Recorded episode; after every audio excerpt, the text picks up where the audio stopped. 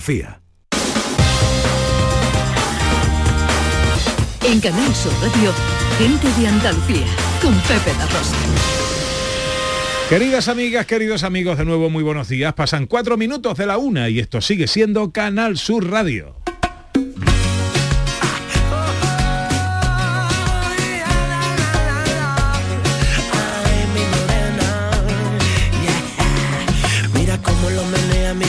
Micaela, sube la cadera y va en la melena, bien mojadita junto a la marea.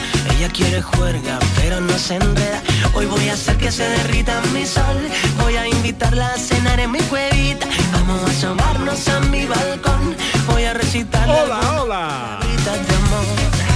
El paraíso Hola, ¿qué tal? ¿Cómo están? ¿Cómo llevan esta mañana de sábado? En su pelo el más bello. 12 de noviembre de 2022. Ojalá en la compañía de sus amigos de la radio lo esté pasando bien la gente de Andalucía.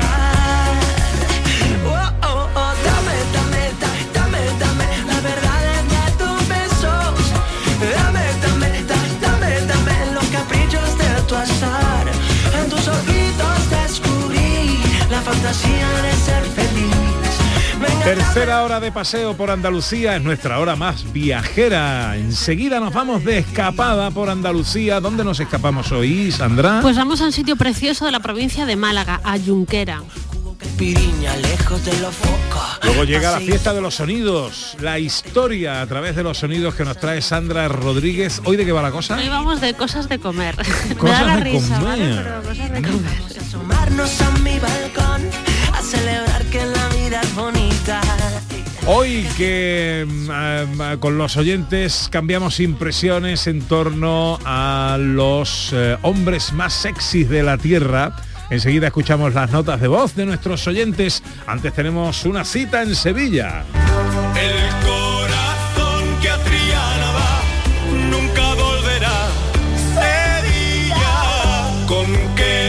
Arrancó ya la 56 regata Sevilla Betis, absoluta, categoría absoluta masculina en una distancia de 6.000 metros. Nuestro responsable, nuestro corresponsal, enviado especial, es el responsable de comunicación de la regata, Manuel García. Buenos días. Pues nada, pues lo has comentado tú, ya ha salido la regata, ya se encuentra ya llegando casi a su Ecuador, la prueba absoluta masculina. Anteriormente a las 12, las chicas absolutas, pues la, la victoria se la ha llevado el Betis, que en el parcial de la mañana ha- le ha dado la vuelta al marcador, por decirlo de alguna forma, y domina 2-3. Recordamos, la, la jornada empezó con victoria de las veteranas del Sevilla, luego los veteranos del Betis pusieron el 1 a 1, las aspirantes femeninas del Sevilla ganaron a continuación y luego llegó el 2 a 2 con la victoria de los aspirantes masculinos del Betis. En estos momentos, pues la prueba absoluta, la prueba reina masculina, sobre 6.200 metros, pues domina el Betis en el Palmere 30, ve- perdón, el Sevilla en el Palmere 30-25, pero los béticos buscan su duodécima victoria consecutiva y parece de momento que, que van camino de ella. Sí, porque hay cierta ventaja en la embarcación bética eh, en este momento que nos encontramos a mitad de carrera. Sí, a mitad de carrera, la llegada es justo en el, en el Muelle de las Delicias, a la altura del Club Náutico Sevilla y el Acuario, ¿vale? Que está la grada repleta de público, una mañana fantástica de, de buena temperatura, rondando los 27, 28 grados diría yo, y subiendo incluso la temperatura. Y en definitiva, el, el Betis eh, partía como favorito después de 11 victorias consecutivas, partía por la calle de Hispalis, como, como dicen ellos, por la de Sevilla, con la famosa curva de Chapina a su favor, Sí, y desde el- los primeros metros pues han tomado ventaja y la están manteniendo y poco a poco están poniendo un, un bote de por medio con respecto a la embarcación civista. Pero tenemos que recordar que el año pasado, por ejemplo, a la altura de la Torre del Oro, el Sevilla iba por delante y el Betis iba por la calle de fuera, por la, la calle de Triana que se dice, y lo- en la última parte pues pudo más la fuerza, los vatios de, del 8 del Betis y le dio la vuelta a la regata. En este caso pues, ya veremos si el Sevilla es capaz de, de revertir la situación, en estos momentos ventaja bética y llegar a la, me- a la meta, aquí en el Muelle de las Delicias por delante del Betis. Nos llegan imágenes desde Canal Sur, desde Andalucía Televisión, bonitas del río, una imagen semiaérea en la que se ve en paralelo casi, casi eh, eh, la embarcación, ambas embarcaciones remando y eh, por detrás, en ese paseo fluvial, un montón de gente en bicicleta. eh, Acompañando, sí, acompañando animando. a compás, ¿no? Al- al- a la misma velocidad y al mismo ritmo. Bueno, ¿qué queda para la meta, Manuel?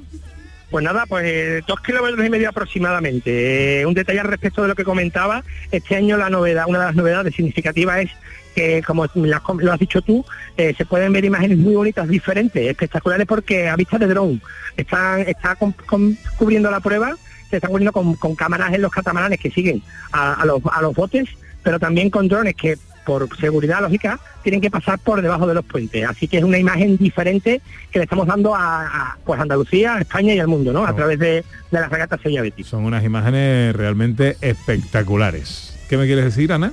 No, no, no, no. eh, que se- acaba de pasar justo el dron por debajo del puente y la Sí. verdad que es espectacular, casi a ras del agua, Sí. muy bajito y las imágenes que muestran son. eh, Parece que recorta Sí. eh, distancias la embarcación Eso, sevillista. ¿eh? Eso, eso que se estaba.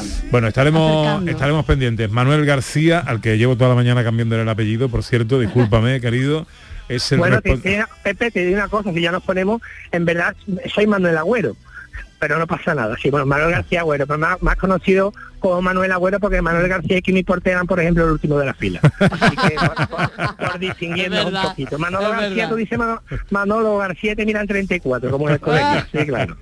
Bueno, pues Manuel Agüero, responsable de comunicación de la regata Sevilla Betty. Muchas gracias, amigo. Un saludo. Fuerte abrazo. Bueno, y a ver qué nos cuentan los oyentes eh, en Twitter y Facebook, gente de Andalucía en Canal Sur Radio y en el 670-940-200. Los oyentes, hola, buenos días. Buenos días, aquí el rubio de Prado Llano Carmona. Hombre. Pues para mí el hombre más sexy que hay y que no sirva para malas interpretaciones. Eh, bueno, de hecho no se hace en su donde vive no se hace concurso de hombre más sexy porque lo ganaría seguro. Él va andando por la calle y los hombres que estamos por allí, bueno, yo tengo un vivo, tengo- no, estoy entre el campo y allí, pues cuando voy es que nos quedamos mirando, las mujeres se derriten al verlo pasar. Bueno, esto es la acera, el asfalto se pone tierno desde, vamos, Bueno, estoy viendo David Jiménez, el santísimo alcalde de Sevilla, este, oh, el rubio de oro. O sea, es que con esa carita de niño bueno que tiene y esa voz tan melodiosa, oh por Dios. Venga David, que eres el hombre más sexy de toda España. Buenos días. Bien, bien, Pepe. bien, Bueno, bien, pues bien. vaya empatado, David, el Yuyu y tú, vaya empatado. Sí. ¿En redes nos cuentan algo? ¿Hay Pues algún- sí, mira, Lola Navarro, eh, que tan amable como siempre. Sin duda la mesa de gente de Andalucía es muy sexy, con el capitán a la cabeza. Y fuera de nuestra tierra me quedo con Eduardo Noriega por su sonrisa. Y Cristina Leiva también te apunta, Bebe. Dice, Bebe, tú eres uno de ellos, pero de verdad. ¿eh? Ah, entonces ya voy ganando. Eso, y luego ya que le gusta a ella hombres con algo de barbita, mirada profunda, altos, manos bonitas y generalmente educados y con buen humor. Muy exigente, Cristina. Otro mensaje, hola, buenos días. Hola, buenos días. Hola. Eh, Pepe, Ana. ¿Qué pasa? Hoy el hombre más sexy. Mira, Pepe, mira, que yo no sé ese que ha salido tan famoso, pero que tú eres muy guapo, hijo. Anda, Y- Pepito. Pero ¿Por qué no? Claro que también. Pasa que es lo que dice Ana, que no estaba en la lista. Claro. si no te hubiésemos votado, seguro. Claro, es que los deportes... Y mira, mm, para así gente famosa, pues a mí me gusta mucho Richard Gere. A mí me encanta. Y otra persona que mm, no lo conocí, pero tiene una voz que es que yo estaba enamorada de esa voz. Y no sé si era Ceci, me imagino que también, porque por la voz parece que sí. Era vuestro compañero Valentín García. Hombre, Oh. Ay, que Dios lo tenga en su gloria, que, que me acuerdo mucho de él. Así que nada, mm, esos son mi era, era y es este mm, persona Ceci. Venga, un besito para todos, soy un Carmen. besito, corazón, muchas gracias por, eh, eh, eh, eh, eh, ¿cómo se dice? No es llamarnos, no es escribirnos, pues por grabarnos. que, hombre, Valentín, Valentín era un hombre de mucho éxito entre la facción femenina, ¿eh? Eh, ya lo creo que Mm. muy sí. guapo. Ya y muy at- más que guapo, eso, sexy, atractivo. muy atractivo. mm, interesante. y, y, por cierto, no, no es por nada, ¿vale? Pero estoy empatado con Richard Gere. No Pues digo, no, no digo nada. Se veía venir que estuve. Bueno, una, una y cuarto, enseguida nos vamos de escapada, venga. En Canal Sur Radio, gente de Andalucía con Pepe da Rosa. ¿No sabes qué regalar estas navidades? En los romeros de Alanís te lo ponemos fácil. Jamones, lomitos, lotes navideños con increíbles descuentos en este Black Friday. ¿Quieres saber más? Entra en losromerosdealanís.com y descubre el placer del ibérico de bellota. Haz tu pedido online y en 24 horas lo tendrás en casa. De nuestras dehesas a tu mesa. Los romeros de Alanís. Una copa, por favor. Una copa que todos quieren. Y contarlo. Este sábado tenemos Copa del Rey con presencia de equipos andaluces. Juegan Huetor Tájar Albacete, Utrera Ceuta, Cacereño Córdoba y Rincón de la Victoria Español de Barcelona. Síguenos en directo en la gran jugada de Canal Sur Radio. Este sábado desde las 6 de la tarde con Jesús Márquez. Más Andalucía, más Canal Sur Radio. Gente de Andalucía con Pepe de Rosa.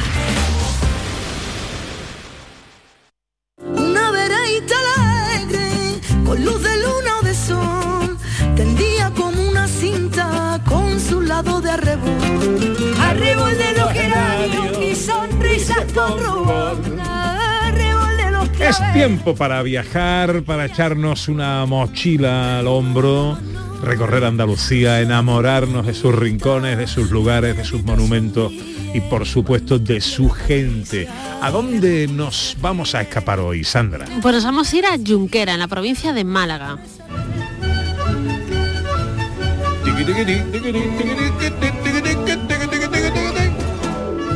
Pues ya estamos aquí en pleno Parque Natural y Nacional de la Sierra de las Nieves. Y vamos a empezar por eh, la toponimia. ¿Cuál es el origen del nombre de Junquera? Bueno, primero comentar que ese topónimo se repite en otras zonas de la geografía española. Por ejemplo, hay un Junquera de Henares en Guadalajara, en la provincia de Guadalajara. Muchos estudios indican que su origen vendría de, de prado de juncos o abundancia de juncos, una planta que necesita para su crecimiento abundante agua, con lo que sabemos que son zonas que cuentan o contaban antiguamente con gran cantidad de este bien líquido, tan indispensable hoy en día y casi más aún en la antigüedad, ¿vale? Donde las sociedades eran mayoritariamente agrícolas. El origen es latino y hay que decir que en, que en Junquera de Málaga, la zona por, donde transcurre Junquera actualmente, había una calzada romana que unía Ronda con Málaga. Entonces, seguramente el topónimo venga de esta, de esta época romana y significa abundancia de juncos. Bonito. Hagamos, Muy sí, chulo. sí, una Me toponimia gusta, bonita. precioso. Hagamos un poquito de historia. Bueno, pues este, esta situación, esta abundancia de agua que comentábamos, ha, he- ha hecho que probablemente la zona estuviera ocupada desde muy antiguo, como parecen indicar yacimientos arqueológicos cercanos. Pero es probable que el asentamiento más importante de la zona empezase sobre todo a partir de la época árabe, cuando Junquera fue una zona agrícola destacada. La zona fue conquistada por los reyes católicos y más adelante, tras la sublevación de los moriscos que con el tiempo llevó a la expulsión de los mismos, fue repoblada por cristianos viejos llegados de otras zonas de la península. Se dedicaron principalmente, como hemos dicho, a la, agricultiu- a la agricultura y se cultivaba aceite, uvas, higos y tiene mucha importancia, por ejemplo, también el vino que se hace en Junquera a día de hoy y la castaña, ¿vale? que es un producto muy importante de toda esta zona y de toda la zona de la Sierra de las Nieves.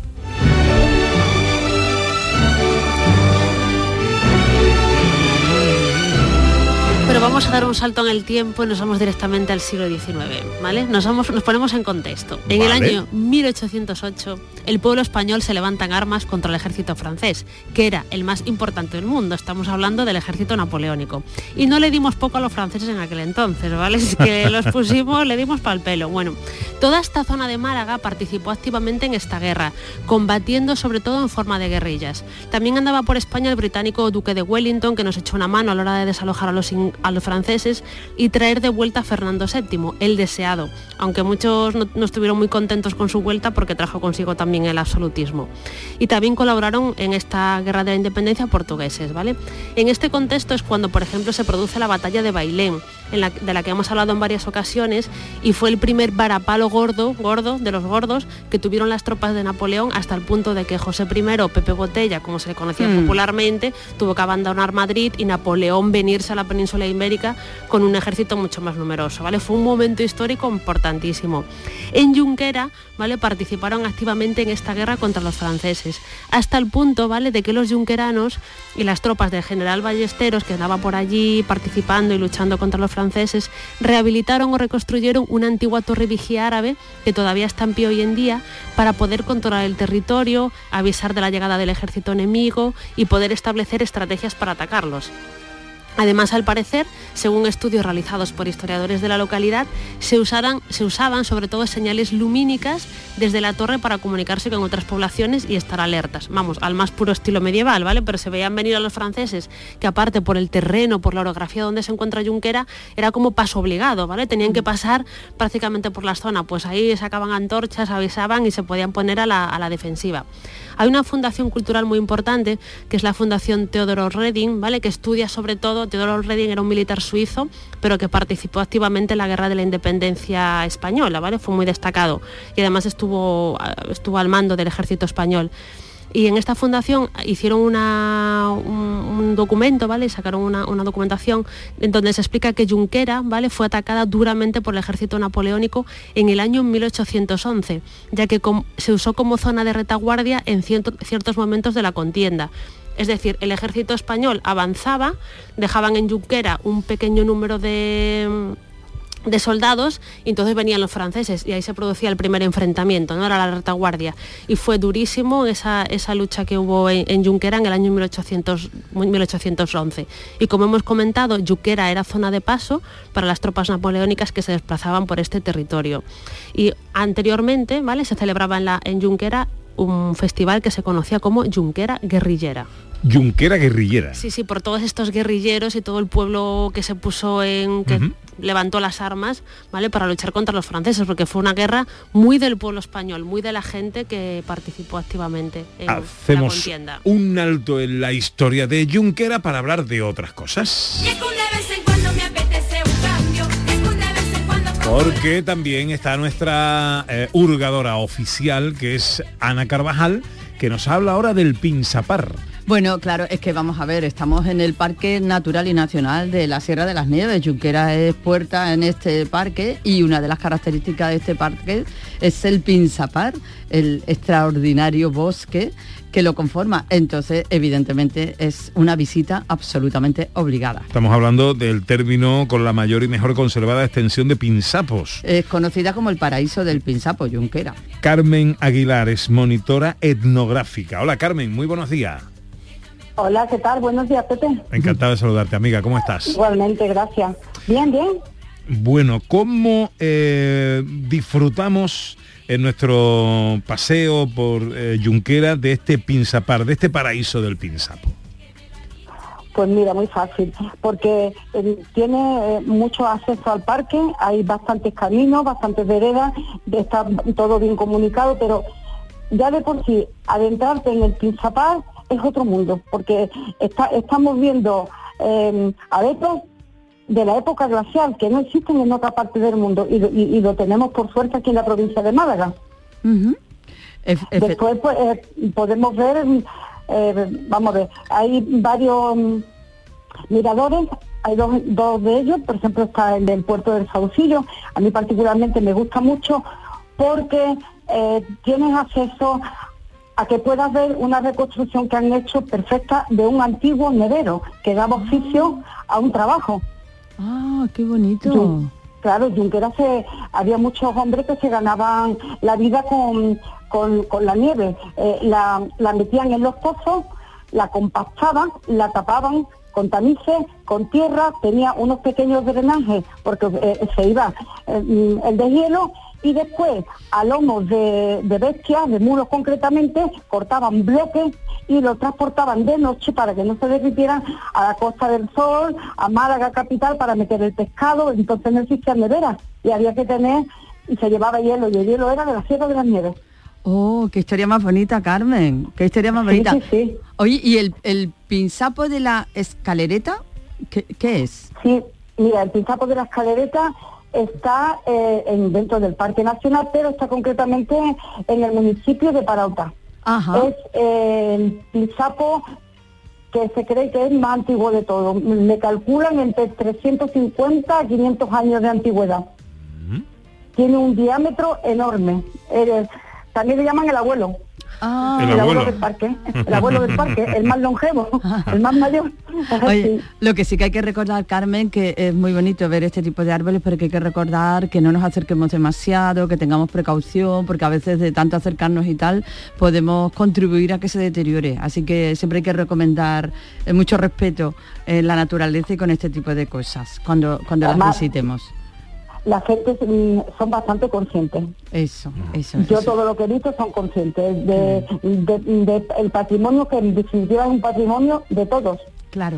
¿Cómo, cómo hacemos para, para hacer un, eh, en fin, para disfrutar de todo esto? ¿Hay que dirigirse a algún a al- alguna oficina, algún teléfono, alguna dirección de correo electrónico? Carmen. Bueno, mira, mira, hay, hay aquí puntos de información, tanto en la Torre Vigía, que está Astrolán, como en, en el Museo Caja de Francisco Sola. Mm, Bueno. Y aparte existe un- varias empresas, sobre todo hay una en Junquera que es Pinzapo Planes, mm, de reciente creación, o creo que llevará un par de meses el muchacho, y él es guía de montaña, es guía de montaña. Carmen Aguilar, monitora etnográfica, muchas gracias por atender nuestra llamada y feliz fin de semana, amiga. Gracias igualmente a todos y desearos que vengáis a visitar esta zona. Uno de los elementos botánicos más importantes de Andalucía, sin duda, claro que merece una visita. ¿Algún apunte histórico más de Junquera? Bueno, dos fiestas que no se pueden perder uno, ¿vale? Primero, en el mes de octubre se celebra la fiesta de la castaña y el vino para poner en valor estos productos tradicionales de Junquera y es increíble y bueno, merece la pena ir a Junquera para conocerlo.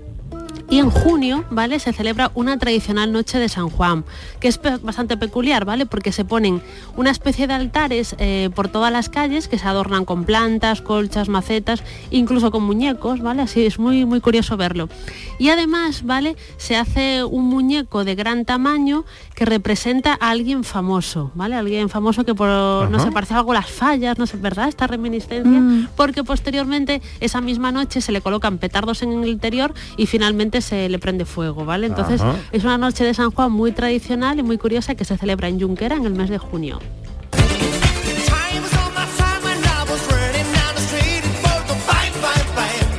Vamos con las visitas indispensables. Sandra. Bueno, la primera, la iglesia parroquial de la Encarnación, ¿vale? Es una iglesia parroquial de la- dicen que el Instituto Andaluz de Patrimonio Histórico, que es la que tiene mayores dimensiones de la Sierra de las Nieves, y los yunqueranos la llaman Catedral de la Serranía.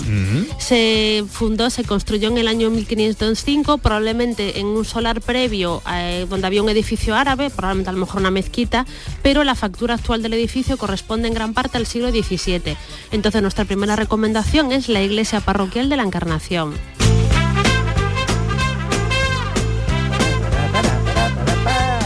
Segunda visita. Eh, Torre Vigía también probablemente tuvo un origen árabe, fue reconstruida en el siglo XVI y está como a 500 metros del centro de, de Junquera. En Junquera se la conoce como el castillo, está totalmente reconstruida, reconstruida a día de hoy y en ella ¿vale? se encuentra actualmente el centro de recepción de visitantes del Parque Natural Sierra de las Nieves, con lo cual recomendamos visitar la Torre Vigía o Torre del Castillo.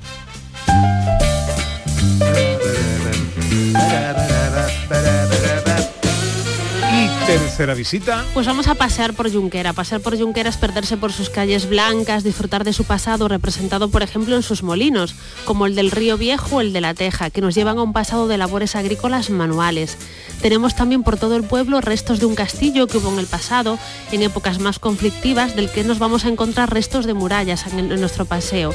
Y también podemos visitar el Ecomuseo Salas Casa Sola, donde podemos disfrutar de diferentes piezas y obras de arte que difunden la cultura, las tradiciones de Junqueras y de su entorno. Entonces, un paseo por Junquera es nuestra tercera visita indispensable.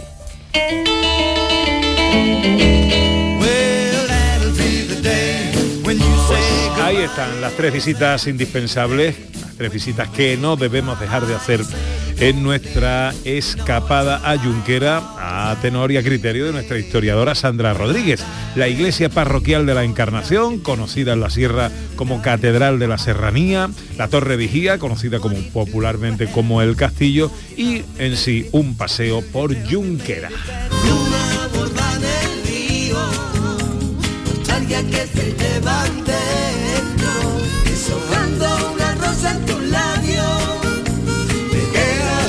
Te quedas soñando y despierto y de ver luna borda en el río. Pero eh, audaz eh, y sagaz también Ana Carvajal quiere proponernos echarle un vistazo a las estrellas. Hombre, y desde la Torre Vigía, además, que es un magnífico observatorio para hacerlo. Y en esos cielos limpios de Junquera, pues imaginaos el espectáculo.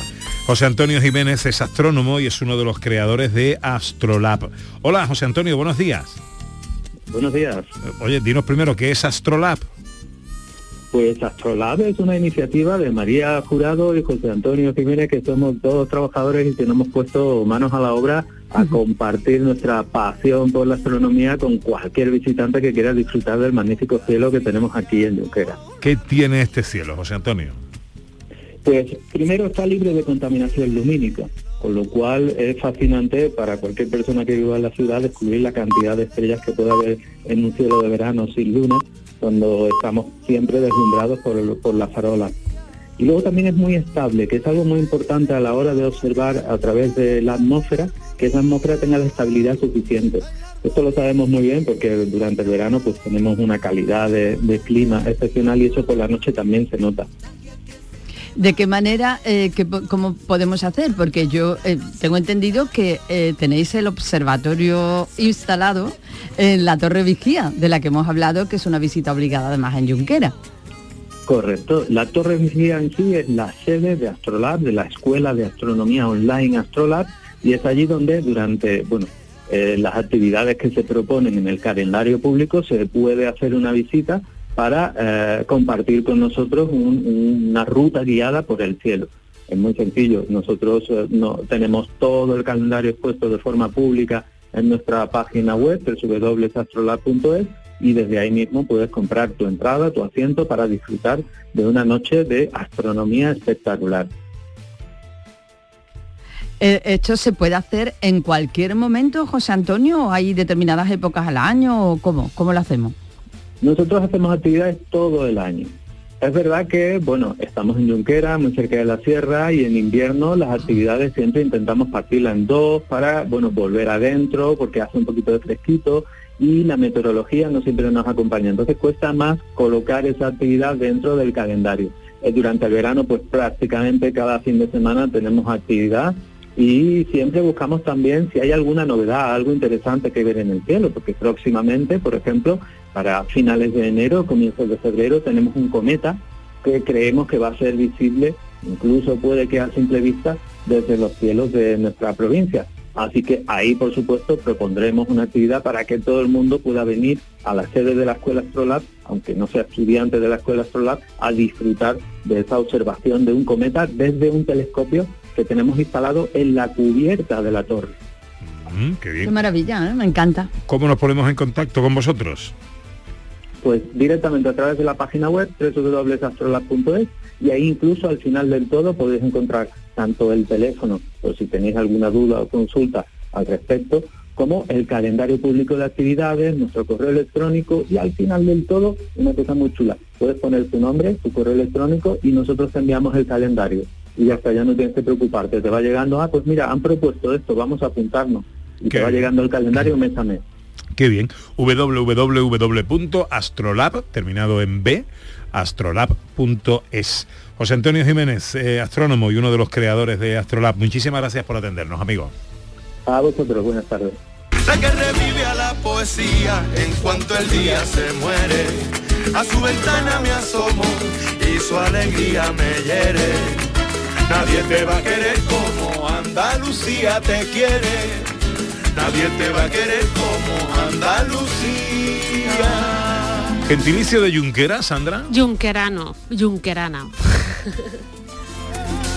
Hoy es nuestra escapada en pleno corazón de la Sierra de las Nieves, Parque Natural y Parque Nacional Sierra de las Nieves, Junquera.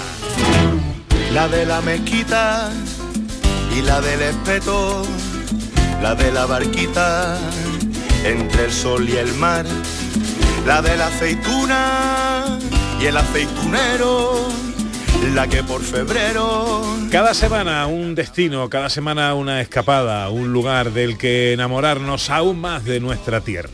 que Paco y Alberti, Carlos Cano y Juan Ramón Lazú, realista más eh, el Betis también la regata masculina absoluta. Sí, señor, sí, señor. Pero este Ujú. año ya ha seguido, ¿no? Sí, si no me sí. equivoco. Estamos en racha. Bueno, están ellos. no. Que están fuertes, ¿eh? Se pone uno fuerte con, la, con el remo. Con este. el remo, sí. ¿Eh? Bueno, pues eh, regata Sevilla Betis ya concluida en las categorías absoluta femenina y masculina. Eh, victoria de las embarcaciones verdi blancas. 34 minutos pasan de la una.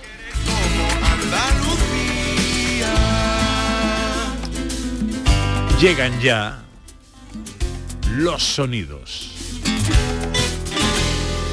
de la historia.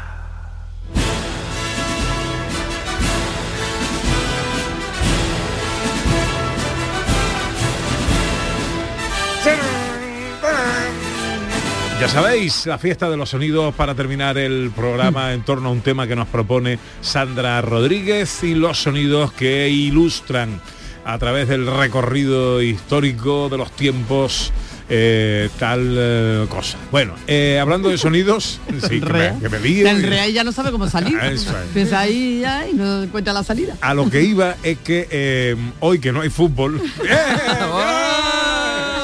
terminamos a las dos. ¿eh? Muy bien, muy bien. Y en la recta final recuperaremos la comunicación y la conexión con Canal Fiesta, con Miki Rodríguez, cuenta atrás de la lista de Canal Fiesta y conoceremos el número uno para los próximos días en la lista de éxitos de Canal Fiesta Radio. ¿De qué va hoy la cosa, Sandra Hoy va Rodríguez? de cosas de comer.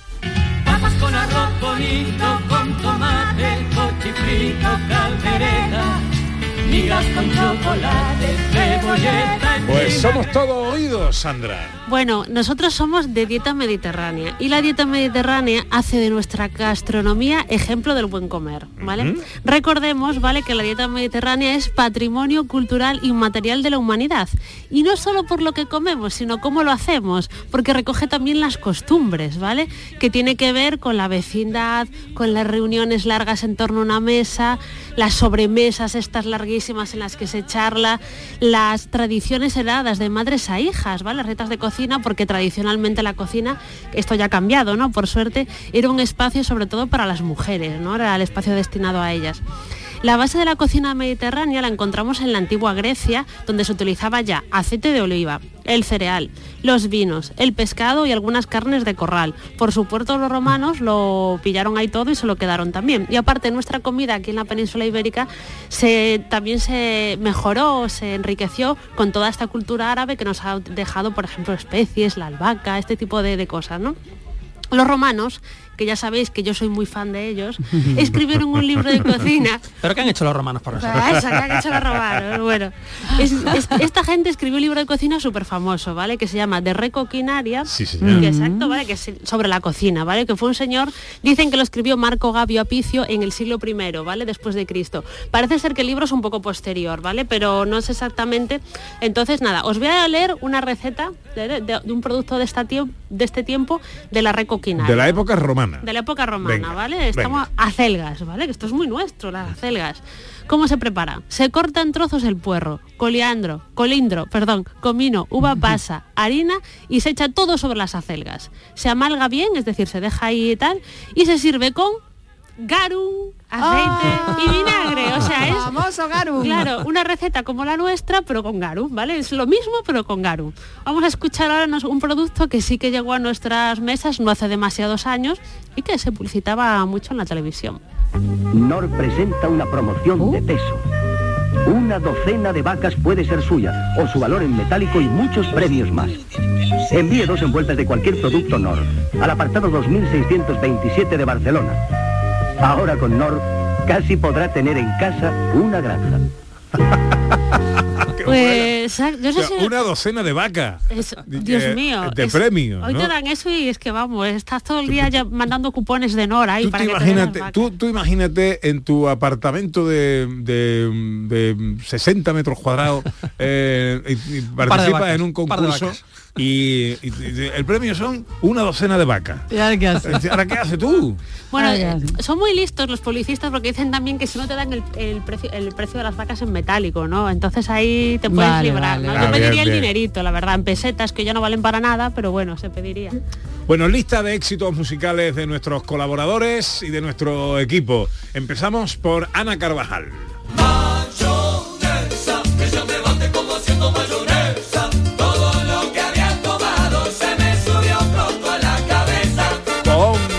Baile y todo, ¿eh? Este tiene coreografía. Hombre, ¿Por qué has elegido esta canción? Bueno, cosas de comer, ¿no? Pues lo primero. Yo, yo pensé en ella también, ¿eh? Lo primero que se me ha venido, bueno, se me vinieron dos o tres, ¿eh? pero la mayonesa es que bueno, no hay fiesta que se precie que no tenga esta su mayonesa. Es verdad, es verdad, es verdad. Hombre. Y, y una mayonesa además.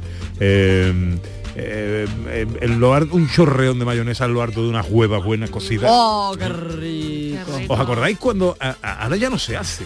Pero eh, antiguamente se comía el marisco con mayonesa. Sí, es verdad. Los langostinos Sí, sí, se, sí. se mojaban en mayonesa. Pero si son, a eso sí son, a ver, mira, la continua bueno no se mojan. Ya, no, ya no se hace. Ahora si no son una cosilla así, pues. A mí el arroz negro me gusta con alioli, ¿eh? Es que es así, Y lleva mayonesa con ajito y tal. Ah, Buenísimo. Sí, sí, sí, Qué hambre. sí, sí, sí. Más Hoy qué hambre, Sí, ¿verdad? Sí, has elegido, has elegido un mal día para dejar de beber. Venga, un concurso ahora. Seguimos en la Vale. recoquinaria, cocina romana. ¿Creéis que había salchichas o no había salchichas en el Imperio Romano? José, Mm, no. no. Pepe, Yo, por, por- por el tono de tu pregunta, voy a decir que sí. Ana. Yo no sé, hombre, Venga, a ver, pues, venga, sí. Venga, pues ganan Pepe y Ana porque sí había salchichas, ¿vale? Por ejemplo, ¿vale? Tenemos la receta de las salchichas de Lucania, ¿vale? Dice así, la receta de las salchichas de Lucania es similar a la anterior. Se pica pimiento, comino, ajedrea, ruda, perejil, especias, valla de laurel y... ¡Garu! Se amasa la carne bien picada y se mezcla con el picadillo mucha grasa y piñones. Se echa una tripa muy larga y, y muy fina y se cuelga al humo. Vale, esto es una especie como hacer Claro, chorizos, es que, es que claro, es que me imagino que sí, porque era una manera de conservar la Exacto. carne. Ahora que le echaban salsa de pescado a la carne. Ay, Hoy día, a no- todo. hoy día tomamos Dos eso y- recetas, dos recetas y, Y dos ni con la mayonesa, ¿eh? Exacto, ya os lo digo yo. Y nosotros, claro, por supuesto, también tomamos salchichas. Salchichas de Frankfurt Purlom. A mi marido le vuelven loco. Presume porque de joven estuvo en Frankfurt.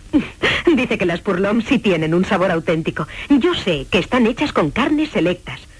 Si tiene marido, tenga Purlom. Oh. Si no tienes marido. Ay, ay, ay. Cuando- Es- Cuando oí el sonido eh, me, me llamó mucho la atención. Si tiene marido, tenga purlón. Claro, Sí, sí. no sé, esto hoy por hoy, no sé, no sé. No, hoy por hoy no. ¿Cómo pasa el tiempo? Sí, sí, sí, sí. En su momento hoy no. tendría sentido. Claro. Las mujeres cocinaban y compraban y todo eso. Esta es la elección musical de Sandra Rodríguez.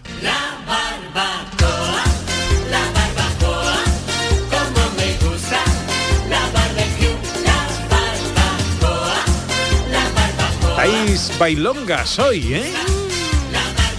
Georgie Down siempre pega, ¿eh? Hombre. Muy recurrente. Chorizo parrillero. ¿eh? Se mete chorizo parrillero en una canción.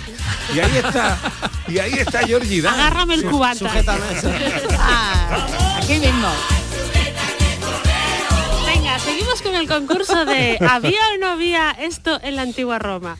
José Luis, ¿había flan en la antigua Roma? Eh, voy a decir que sí. ¿Vale? Pepe, Sí, sí, sí, por Sí, supuesto. sí, sí, porque tú estás ahí con la recoquinaria no me y copiéis, ya, ya sacado toda la receta. sí había flan o algo parecido al flan, ¿vale? ¡Vivan los romanos! coño! Eh, se llamaba algo así como tiro patinao, ¿vale? Uh. Y consistía en poner leche en un plato, en la cantidad proporcional al tamaño de este, amalgamar con miel, como se hace con todos los dulces hechos con leche. Echar cinco huevos para medio litro, tres para un cuarto. Batirlos con leche hasta que queden bien disueltos, pasar por el tamiz dentro de una sartén y cocer a fuego lento. Cuando haya cuajado, espolvorear pimienta y servir. Sin garum. ¡Ah! El garu lleva garu. Estaba yo pensando el garum, a ver cómo, El cómo flan entra el garum garum, ahí. no Como En vez de azúcar quemada, flegar un por lo alto. Pimienta. ¿Pimienta ha dicho? Pimienta, pimienta. Pimienta. Pimienta y servir. Pero Es que la pimienta le va bien a la, la pimienta rosa, le va bien a los postres y a, la- a algunas, co- y, algunas cosas. y endulzan todo con miel, claro, porque el azúcar en aquella época No, como no, no. no, no Entonces, oye, ¿y helado? ¿Creéis que había helado en Roma? o- entiendo que no, ¿no? No había sí, congeladores. Sí. Venga, Sí. sí. No. Ana. Mm, No.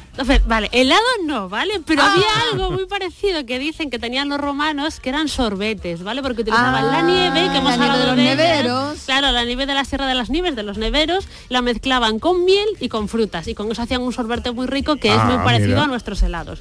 Nosotros, en cambio, sí tenemos, por suerte, heladitos. En verano, Boni helado. Pastelitos, Ah. helados. Son helados de pastel. Bonis fríos y collellos. Con palito para comer como helado. Póngalo en el congelador. Claro, pero esto era un pastelito que le ponía un palito, lo metía al congelador directamente. Claro, vamos, es no. que cuando nosotros inventamos la fregona, el chupachus, dijeron, pues el boni helado también. Un pumba, palito, Palito venga, a lo que ala. sea y esto es un éxito seguro. Nosotros Pero sí, bueno. ponemos un palo a todo. A todos. ¿Verdad? Uy. Todos nuestros inventos tienen un palo. Va, va. Venga, más selección musical de Ana Carvajal. Así. Ah, claro. Eh, la canción, esta canción atesora el gran misterio de las canciones del último tercio del siglo XX. ¿Qué coñe quiere decir Guataneri Consu? Pues, eh, con, soup, soup de sopa en inglés. Consu. ¿Y Guataneri?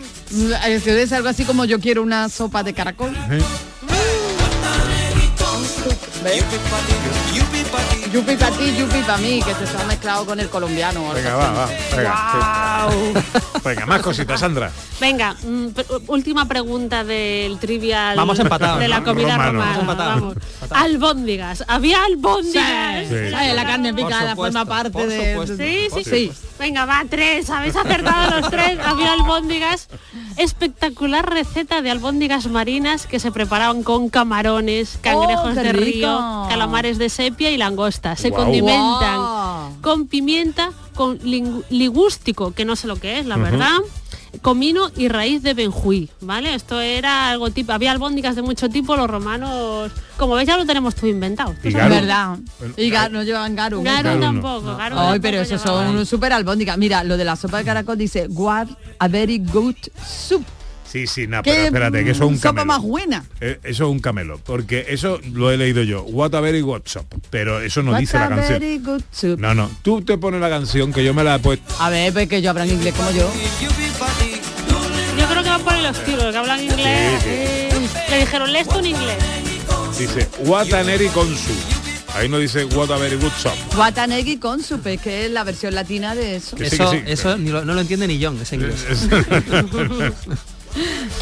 bueno, Sandra, estábamos con los Las albóndigas, las albóndigas. ¿vale? Tenemos albóndigas y ahora eh, nosotros lo que no tenían, que yo no encontraba en el Recoquinaria, a lo mejor alguien que solo haya leído ahí con mucho, mucho detalle lo encuentra, es cosas de merendar, ¿vale? Pero yo sí tengo... ¿No tenían nocilla? Uy, no tenían nocilla, ni tenían esa otra cosa que le echábamos al pan, que estaba muy rica cuando me Ah, la ¿desde dábamos que de venía en el helicóptero? Exacto, venga, un clásico. Vamos a hacer una prueba con nuevo tulipán, el buen sabor de siempre, ahora con el máximo de leche y vitaminas A, B y E.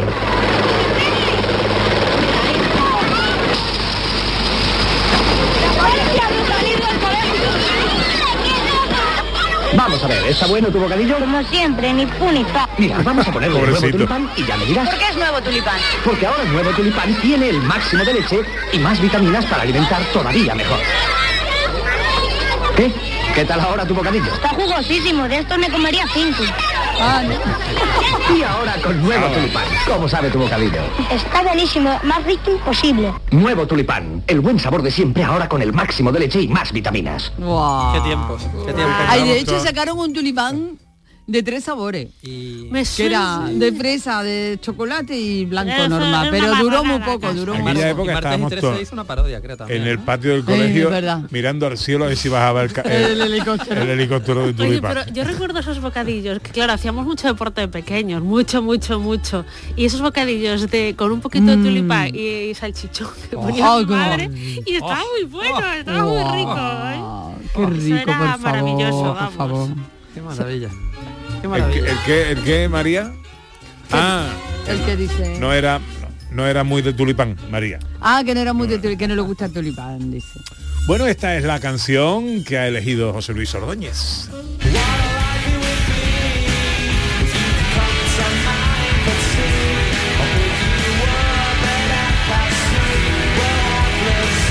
Que tendrá que explicarla, claro, porque... A ver, nos has cortado el punto aquí con no sé Es una qué. canción donde se toma té, se toma lasaña, eh, tomas fresas con crema y tus amigos cuando toman esa, salañ- esa, esa lasaña se ponen verdes, ¿no? Esto es lo que dice la letra repetitivamente, es una Qué bonito. clásica letra absurda de los 90, eh, eh, pero está muy bien, es de Oasis del primer disco, el noveno corte de un CD de 12, por supuesto una de las grandes canciones de la historia de la música, Dixie's Dinner, maravillosa.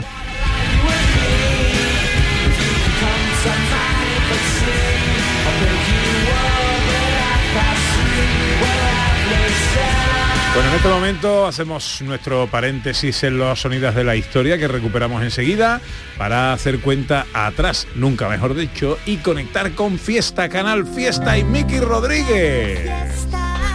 ¿Qué tal? ¿Cómo estáis por ahí en el estudio contiguo, los de Canal Sur? Pues ahora mismo estamos contiguo, precisamente. ¿eh? Muy bien, querido Miki. Oye, por cierto, estaba yo alcahueteando un poco aquí, se me ha hecho un agujero negro en el estómago con todo esto de- entre lasaña y yo le echaba yo le echaba azúcar al tulipán, no sé si os Ah, acordáis. también. es verdad, es verdad, es verdad. El viejo truco, el viejo truco del azúcar. Luego se inventó la mantequilla salada, que eso vino después. Ah, sí, mira, y yo ya no he llegado, fíjate. Eh, pues muy joven. Eh, Soy demasiado. bueno, pues querido Pepe, querida Ana, estamos repasando desde las 10 de la mañana, como es habitual, las grandes canciones del Top 50 y ya no solo de canciones del Top 50, vive el oyente de Canal Fiesta y de la cuenta atrás. También hemos repasado alguna que otra novedad y candidatura, algún que otro número uno que fue tal día como hoy. Pero ¿qué tal si ahora revisamos nosotros cuál van a ser las 10 canciones más importantes durante toda esta semana? ¿Estáis listos? Dale, dale al ataque, Miki. En Canal Fiesta Radio, cuenta atrás. Todos luchan por ser el número uno. Estamos en conexión también con nuestros hermanos mayores de Canal Sur para, en este caso, desgranar cómo ha quedado, contabilizando cada uno de los votos con el hashtag Almohadilla N1 Canal Fiesta 45 durante todo el día de hoy. Bueno, y durante toda la semana hemos estado recopilando cada uno de vuestros votos para que dibujéis de la siguiente manera cómo va a quedar nuestro top 10. Las 10 canciones y por ende conoceremos la canción más importante en Andalucía durante toda esta semana. Así ha quedado, amigo y amiga, el top 50. Amigos de Canal Fiesta. Querido Miki, amigos de Canal Fiesta, muchas gracias. Qué emoción llegar al número uno otra vez con Te Soñé, esta canción al lado de mi hermano Carlos Vives, una canción que queríamos que la gente hiciera fiesta cada vez que la escuchara, que bailara, que cantara y como siempre Andalucía nunca me defrauda y siempre apoyando mi música y mis canciones. Los quiero mucho, les mando un abrazo muy fuerte. Ahora apoyar mucho Digan lo que digan, que es mi nuevo single y muy pronto vienen muchísimas más sorpresas. Espero verlos muy pronto. Los quiero. Gracias Miki, gracias Canal Fiesta, gracias a la lista y nos vemos prontísimo Andalucía. Un beso. Este es el top 10 de la lista de éxitos de Canal Fiesta Radio. 10. Ese que escuchábamos es Carlos Rivera. Ahora os cuento. El top 10 es así. Ana Mena y Belinda del 10. El 9 para Lola Índigo y María Becerra. Es el puesto Tagonei.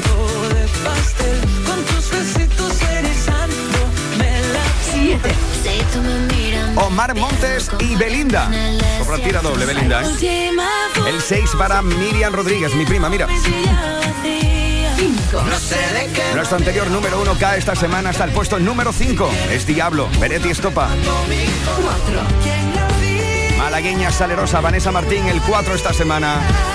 Si ella supiera que estando contigo desaparece India Martínez y Melendi. La plata es para David Bisbal. Y este Este es el número uno de esta semana. Exactamente, el número uno es para Carlos Rivera, que antes de montarse en el avión nos dejaba este saludo, que se había colado ahí, pero ya lo sabéis, agradecido como siempre a la audiencia de Canal Fiesta y a sus votantes, que son muchos los que tienes por aquí. Así que, Pepe, Ana, así ha quedado el número uno. Esto se llama Te Soñé y es la unión de Carlos Rivera y Carlos Vives, dos grandes de la música latina, juntos aquí como número uno en Canal Fiesta. Dos grandes Carlos. Te soñé número uno del canal Fiesta para todos estos días. Gracias, Miki. De mi corazón cuando te canta esta canción para decirte cuánto te extraño. Que yo soy la brisa que regrese como el sol de aquí recorriéndote y de nuestros pies. Recuperamos nuestros sonidos de la historia. 5 o 6 minutos de las 2 de la tarde. Nos faltaba hablar de cine.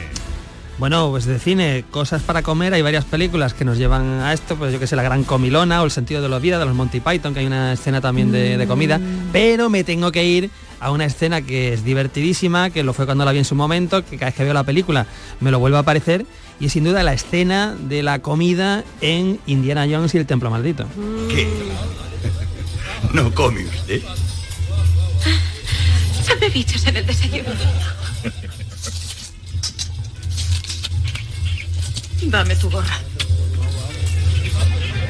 ¿Para qué? Para poder vomitar. Es que era una comida donde había serpiente con sorpresa, crías vivas, había pues cucarachas abiertas, ¿no? Eh, sorbete de sesos de mono, sopas con ojos. Sí, de- había, había todo lo más repugnante se concentraba en esa comida y es maravillosa, ¿no? Es un, un lujo. Sí, es la canción que coge, la gente se pone verde, la escena de la película es así, es que hay que ver. Sandra, ¿cómo está casada con él? Voy a suprimir el pan, la morcilla, los chorizos, los platos fuertes, los guisos, los dulces y el mazapán, Esta es mi canción. el menudo, la fava, la paella, la empanada, el sufle, la mermelada, la mantequilla y el flan. Esta canción se llama Mañana me pongo a plan. Pero vamos, que es, vamos, mm, es argentino No, mi, pa- total. mi padre cantaba muy bien. Qué bien Claro, cantado está Sí. ese tango y qué sentido. Y es un hombre que, que va a ponerse a plan mañana, pero hoy se despide. a lo grande. Hay que hacer un sacrificio, el comer no es más que un vicio, y aunque sé que es un suplicio, mañana me pongo a hablar. Se acabaron los pucheros, adiós mi amado cordero, adiós gazpacho, adiós mero, que a mí ya no volverá. Venga, recta final.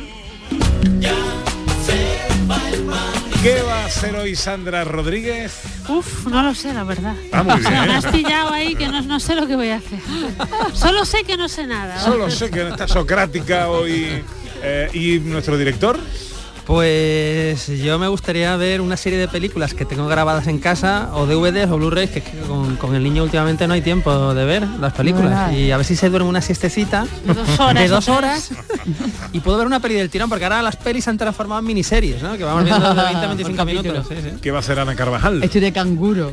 Ah. de la, de la perrita. De la perrita de mi hijo, estoy de canguro. Oye, si quieres otro, ser otro canguro también. Avisa, avisa.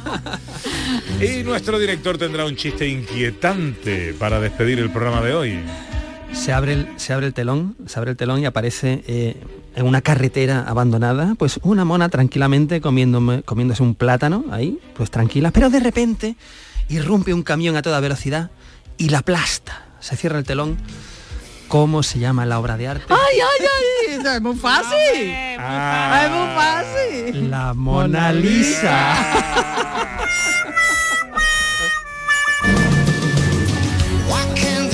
Ya pensáis como yo ya. ¿eh? Sí, Ah, sí. No que sé si es que es era fácil o estamos ya mimetizando También. ¿no? la Era inquietud. Era fácil, era fácil. Bueno chicos, pasad una buena tarde. Igualmente. Sí, igualmente. Hasta aquí tres horas de paseo por Andalucía.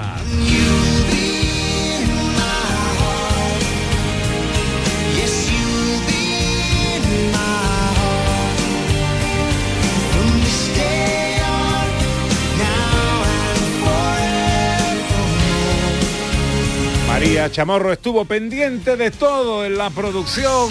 Gracias María. El inconmensurable Manuel Fernández Cortina a los botones.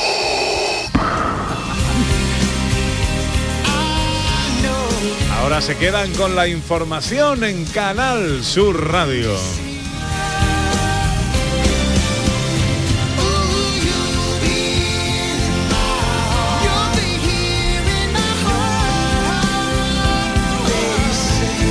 Nosotros volveremos mañana.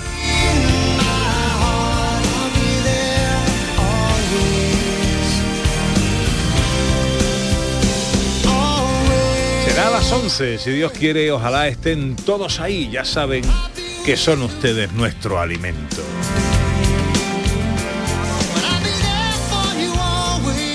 Sean inmensamente felices, amigas y amigos. Cuidado en la carretera si van a coger el coche.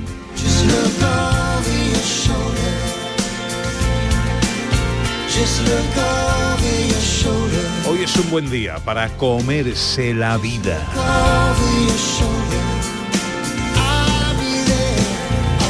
Gracias por estar ahí. Adiós.